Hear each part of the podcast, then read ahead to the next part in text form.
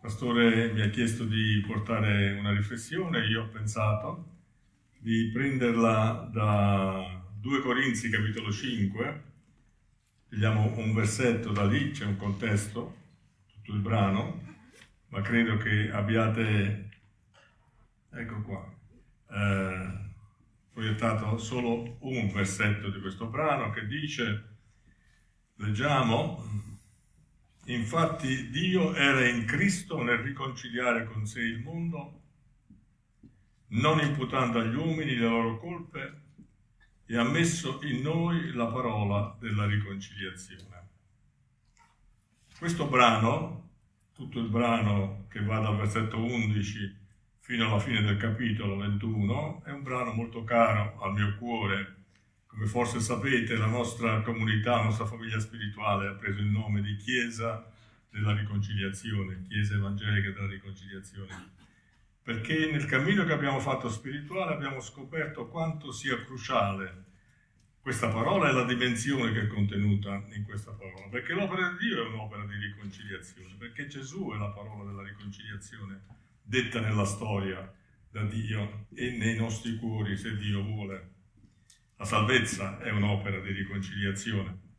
Bene, io molto brevemente questa mattina vorrei sottolineare che in questo brano ci sono tre punti strategici che vengono sottolineati. Il primo è in Cristo, il secondo è non imputando, il terzo è la parola della riconciliazione. Rileggo, infatti Dio era in Cristo, lo dico in un altro modo, Dio era dentro Cristo nel riconciliare con sé il mondo, non imputando, non attribuendo la colpa, va bene, agli uomini le loro colpe e ha messo in noi, lo dico in un altro modo, ha messo dentro di noi la parola della riconciliazione. Ok, mi sembra che si possa fare questa piccola traslazione. Ok, innanzitutto in Cristo. La scrittura qui dice che Dio era in Cristo, il mistero dell'incarnazione. Dio si è versato in Gesù, il figlio di Maria, ed ha abitato in lui, il mistero del Dio uomo, ma lì in modo reale, va bene, al di là delle parole che noi possiamo utilizzare per questo mistero, ha abitato Dio. Dio è venuto ad abitare per la prima volta nella carne di un uomo, nel figlio di Maria. Il modo in cui l'ha fatto è con lo Spirito Santo. Maria dice come avverrà questo?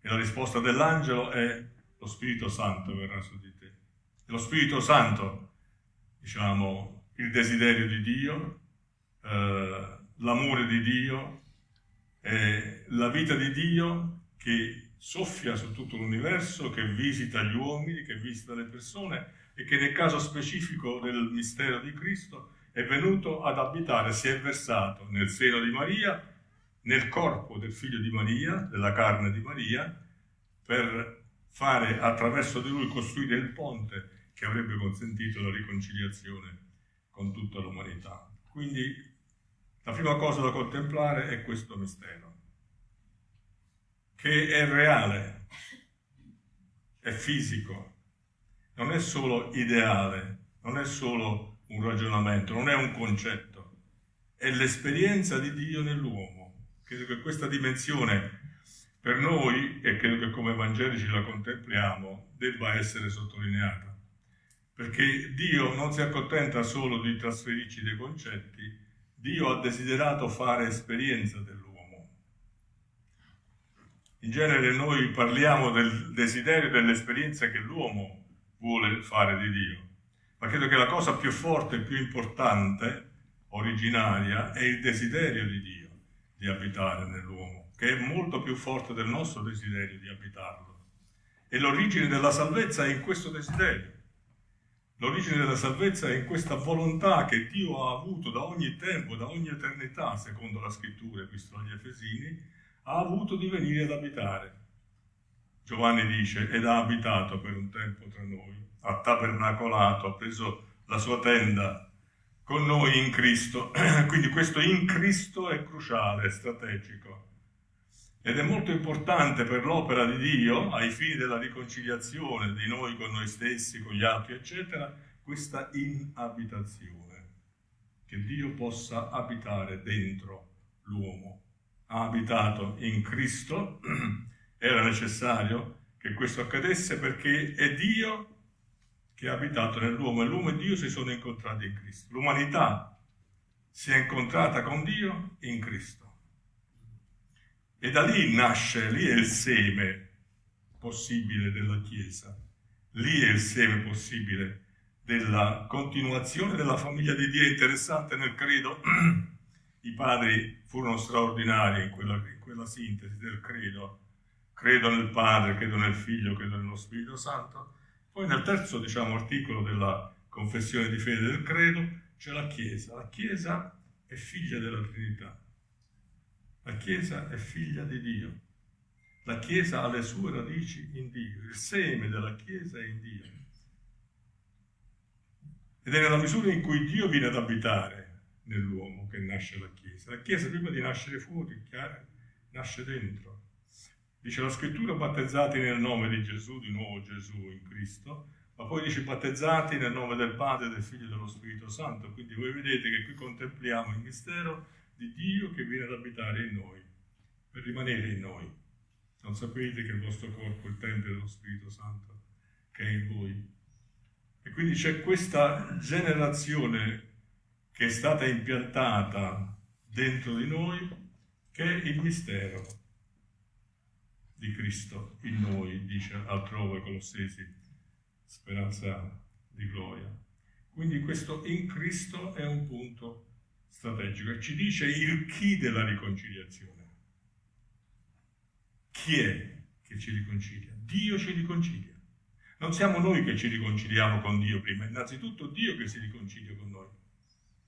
È sua l'iniziativa, che ci dice anche qual è la metodologia per, la riconciliazione.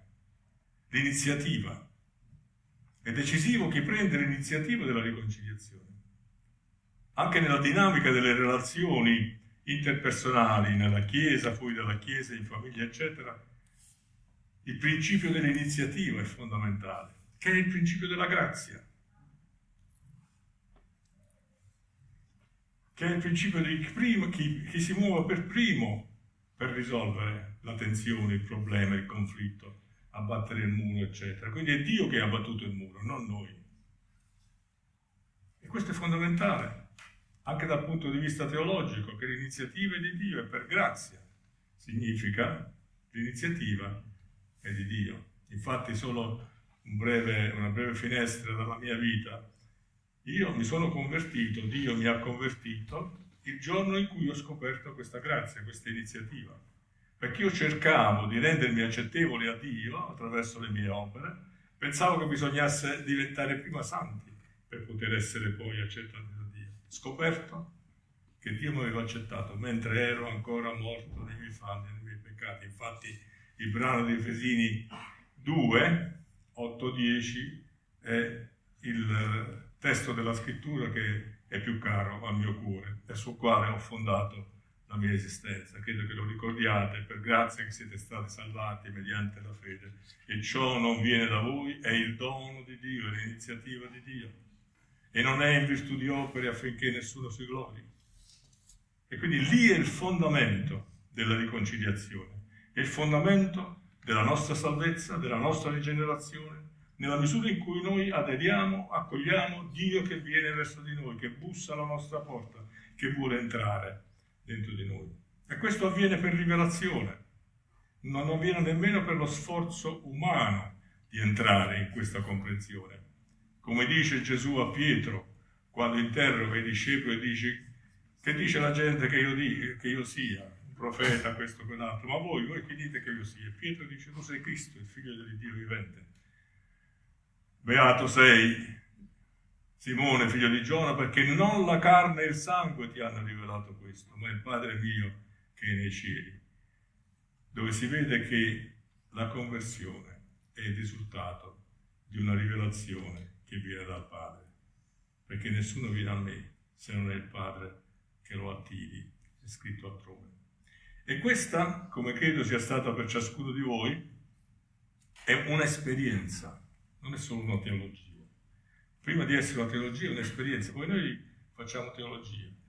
Ma la prima cosa è l'incontro, questo incontro, questo impatto di Dio nella nostra vita. Io venivo da una crisi, proprio da un tunnel di angoscia di sei mesi, dove il peccato è diventato estremamente peccante nella mia vita e dove all'improvviso leggo questo passo della scrittura, una luce illumina questo passo, illumina la mia vita e io capisco, capisco che tutto dipende da Dio, che Lui mi ha salvato.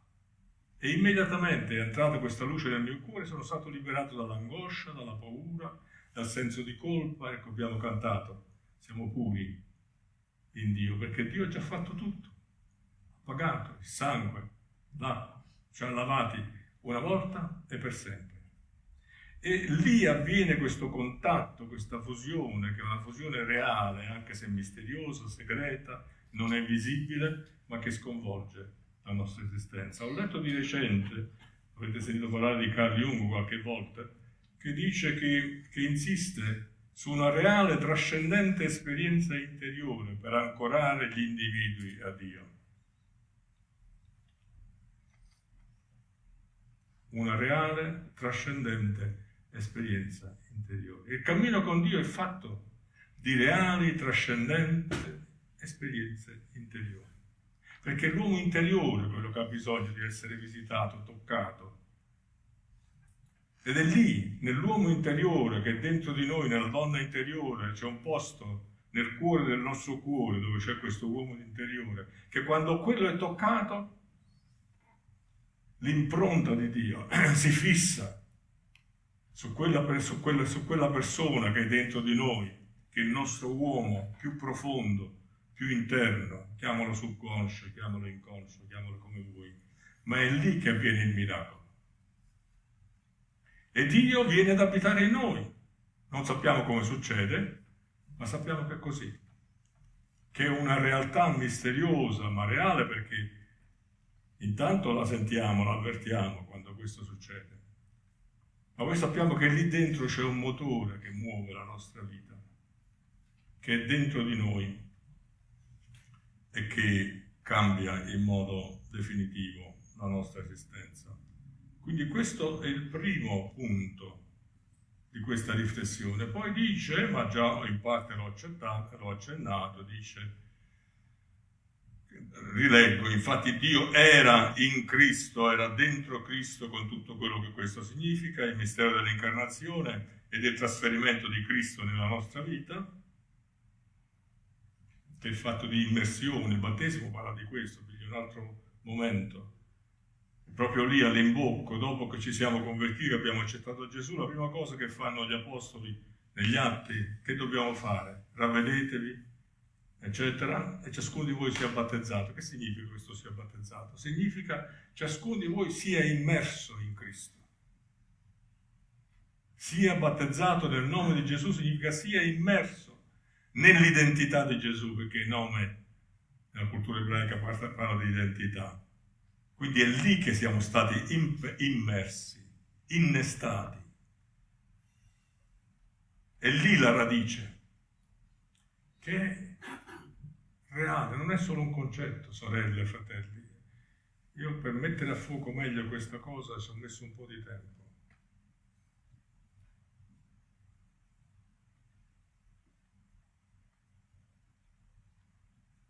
Ma prego che il Signore riveli a tutti quanti noi sempre in modo più forte questa identificazione con Cristo, perché Paolo poi parlerà di identificazione con Cristo.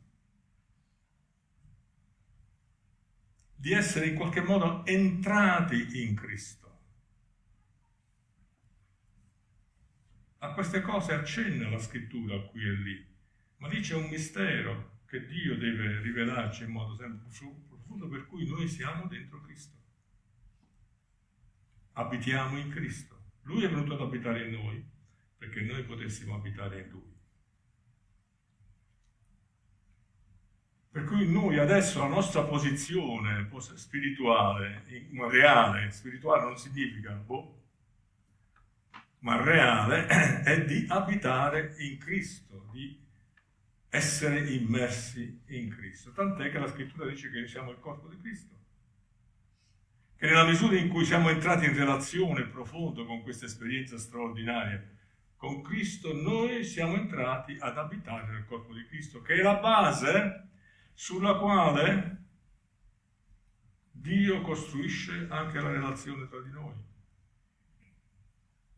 Perché tutti quelli che sono in Cristo, essendo nel corpo di Cristo, sono lì in relazione, sono fratelli.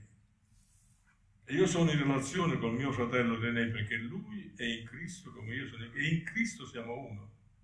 Perché abbiamo co- comunione reale con la stessa persona, con la stessa identità, con la stessa realtà, che è Cristo il corpo di Cristo. Dopodiché dobbiamo rendere esplicita questa comunione, dobbiamo renderla visibile. Questa è la nostra parte, che anche Dio si preoccupa di alimentare, di curare, a partire sempre dall'uomo interiore. Quindi in Cristo, poi dice non imputando, e questo non imputando ha da fare fondamentalmente con la grazia, con quello che Dio ha fatto con noi, nel senso che Lui si è preso tutto il nostro malloppo, si è preso tutto il nostro peccato, si è fatto peccato, dice la scrittura, lo ha portato nella sua carne, il mio peccato il tuo peccato, e ha rimosso sia il peccato che la colpa del peccato, l'ha portato sulla croce e con, altra parola, misericordia ci ha liberati da ogni accusa. Perché ha detto Padre, l'accusa contro René, contro Giovanni, contro Agnese, contro Francesca, ne prendo io. E ha pagato il prezzo per il mio peccato e per il tuo peccato. Che anche il metodo di Dio, in noi, attraverso di noi, per relazionarci, per fare pace con il nostro prossimo. Noi dopo essere stati trattati in questo modo, con questa grazia, con questa modalità, nella lite con i fratelli, con la moglie, col marito, eccetera, promuoviamo, cerchiamo di promuovere una giustizia umana, invece che una giustizia redentiva, dove siamo pronti a sospendere il giudizio, anzi a caricarci anche del peccato della trasgressione dell'altro e a continuare in noi l'opera di Cristo che comporta una serie di demolizioni interiori dentro di noi, ma che è decisivo e fondamentale per costruire la pace tra di noi. Anche questa dimensione è fatta di rivelazione. Dio si muove per rivelazione, non tanto per concetto. Uno dei limiti dell'approccio dottrinario, non dottrinale perché è importante la dottrina, dottrinario è quello di perdere di vista l'elemento dell'esperienza. Questa esperienza nasce dal dialogo, dalla comunione, dalla comunicazione, come in ogni relazione, perché Dio è un Dio di relazione. Nella coppia è fondamentale la relazione, l'esperienza della relazione dà gli strumenti per crescere nella relazione, per maturare nella relazione, per costruire un'intesa. Non basta semplicemente essersi innamorati, bisogna continuare a coltivare. E questo amore viene coltivato attraverso questa capacità di ascolto, di messa in discussione, di trasparenza, che è quella che noi dobbiamo prima imparare a coltivare nel rapporto con lo Spirito Santo che è dentro di noi. Perché lo Spirito Santo è dentro di noi anche per questa cosa. Ezechiele 36 dice, Dio guarda al popolo di Israele e vede che, insomma, è fallimentare la loro esperienza di Dio. E a un certo punto dice, sono io che vi santifico, io vi santificherò.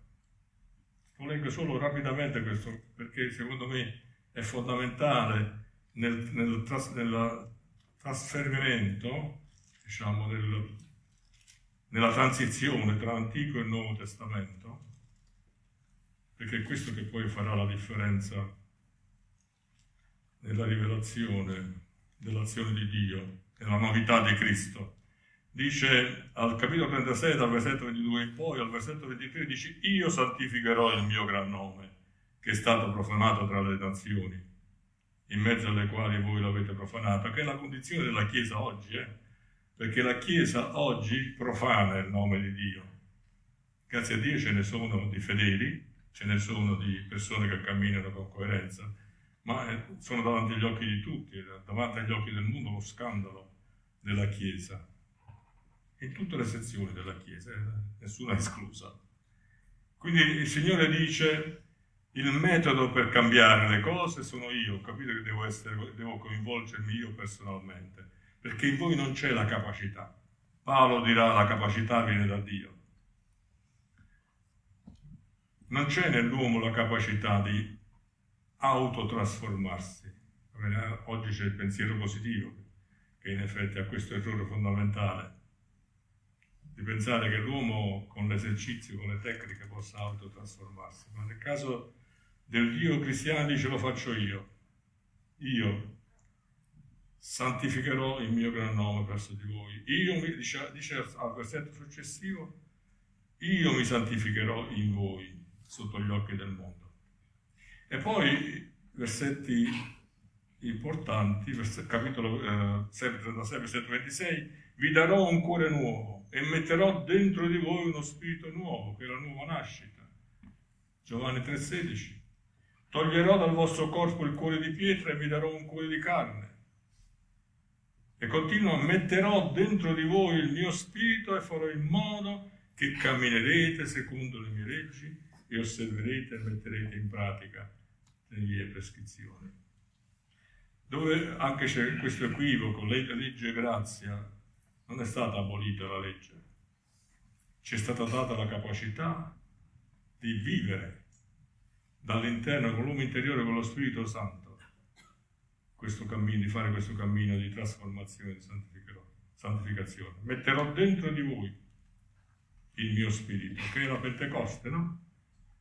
La conversione, lo Spirito Santo, dentro di voi, perché da dentro in Cristo noi in Cristo, Cristo in noi, vengono le risorse e la capacità di fare quello che prima non eravamo capaci di fare. Uno dei problemi anche del cristianesimo occidentale è diventato quello di pensare che la santificazione sia frutto dell'intelletto piuttosto che della volontà. E qui c'è una piccola scivolata che si può prendere Va bene? E si comincia, ecco, col pensiero positivo.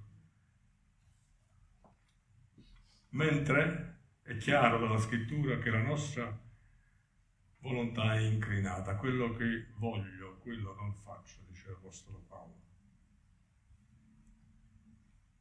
E ci abbiamo provato e ci proviamo e tendiamo, a volte andiamo per quella strada, ma la strada da fare piuttosto con un profondo spirituale dialogo interiore con lo Spirito Santo. È lì che si decide. È lì che si decide. Di nuovo grazia, è di nuovo Dio. Da lì prendiamo le risorse, come scritto in Efesini 3, le risorse che ci consentono, va bene, di fare il cammino interiore di trasformazione della mente, delle emozioni, del cuore, frutto dello spirito no? tutto lì, che ci consente di fare questo cammino. E poi da ultimo, spero di non essere andato fuori tempo massimo, da ultimo la parola della riconciliazione, dove dice qua, dice, non imputando agli uomini le loro colpe, e ammesso dentro di noi la parola della riconciliazione. Io mi sono interrogato intorno a questa cosa e credo che non sia eh, l'esegesi sbagliata proporre che questa parola della riconciliazione, anche per il metodo che ho imparato a conoscere di Dio, sia Cristo stesso, che è la parola di Dio, nel principio era la parola. così che c'è come un'incarnazione che è di carattere personale, non concettuale, di questa dinamica, di, questa, eh, diciamo, di questo valore che è nella persona di Cristo. Se è vero come è vero che Lui, Cristo, è la parola incarnata nella riconciliazione. e quindi in me e in voi, se Cristo è in noi, si è immersa in noi e attiva in noi la parola della riconciliazione. Che significa questo? Significa quando io mi trovo di fronte alla sfida della divisione, dell'incapacità di risolvere un problema tra me e mia moglie, c'è un posto dove posso andare per attingere le risorse per risolvere la difficoltà tra me e mia moglie. E questo posto è nell'uomo interiore, nella parola della riconciliazione che abita dentro il mio cuore. Il metodo di Dio è un metodo personale, non è un metodo concettuale. Poi il concetto è semplicemente un'esplicitazione, una, una descrizione di questa relazione, ma il dato fondamentale del Vangelo ci dice che Dio è impegnato personalmente al punto di venire ad abitare in noi. E quindi per ogni passaggio, per ogni progresso, per ogni trasformazione, è il rapporto io-tu, quello decisivo. Io-Dio, Dio-Io. E nella misura in cui imparo a dialogare con un dialogo interno con il mio Signore che abita dentro di me, io ho le risorse per affrontare la vita, per vincere ogni difficoltà, per vincere a volte perdendo. Eh? Perché lo stile di Cristo è anche quello di uno che sa perdere. La croce è questo. La morte che opera in me produce vita in te, dice l'Apostolo Paolo. Per cui magari devo perdere con mia moglie, o devo perdere con mio figlio, o devo perdere con il mio fratello? Imparate da me che sono mansueto e umile di cuore e voi troverete riposo alle anime vostre. Lo spirito dell'agnello piuttosto che quello dell'orso del leone. Perché alla fine, Apocalisse, è l'agnello che siede sul trono. E nella vita, nel cammino cristiano, anche questo è decisivo. Sposare lo spirito dell'agnello.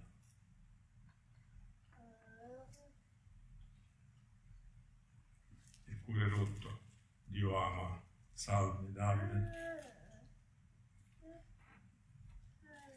Il cuore di chi è pronto a denunciare se stesso davanti a Dio. Ricordate, il fariseo pubblicano di chi è pronto a confessare la sua parte di colpa e di responsabilità senza aspettare che l'altro necessariamente confessi la sua parte di colpa. Che è pronto a perdonare quando, non, quando l'altro non chiede perdono e non chiederà mai perdono, magari semplicemente perché non capisce di avere sbagliato o magari perché semplicemente si è indurito. Ma per quello che sta in noi come Dio nei nostri riguardi, lui perdona, lui ha perdonato. ha perdonato per sempre. Dobbiamo solo noi aderire a questa azione compiuta da Lui. Per cui è importante che noi coltiviamo questa sensibilità, questa spiritualità e diventiamo uomini e donne di riconciliazione. I cristiani sono chiamati ad essere ambasciatori, testimoni innanzitutto, poi anche ambasciatori che si può essere ambasciatori senza essere testimoni. E tutta questa dinamica di relazione è fatta per costruire in noi la dimensione del testimone, testimone di riconciliazione. E poi magari Dio ci darà anche le parole più o meno adeguate per essere ambasciatori, ma sarà la nostra vita, la nostra testimonianza, quella che comunicherà di più. E quindi rileggendo il brano, Infatti Dio era in Cristo nel riconciliare con sé il mondo, non imputando agli uomini le loro colpe e ha messo in noi la parola della riconciliazione, confido che Dio ci abbia fatto fare qualche passo ulteriore per entrare sempre di più, per incarnare nella nostra vita questo spirito e questa dimensione.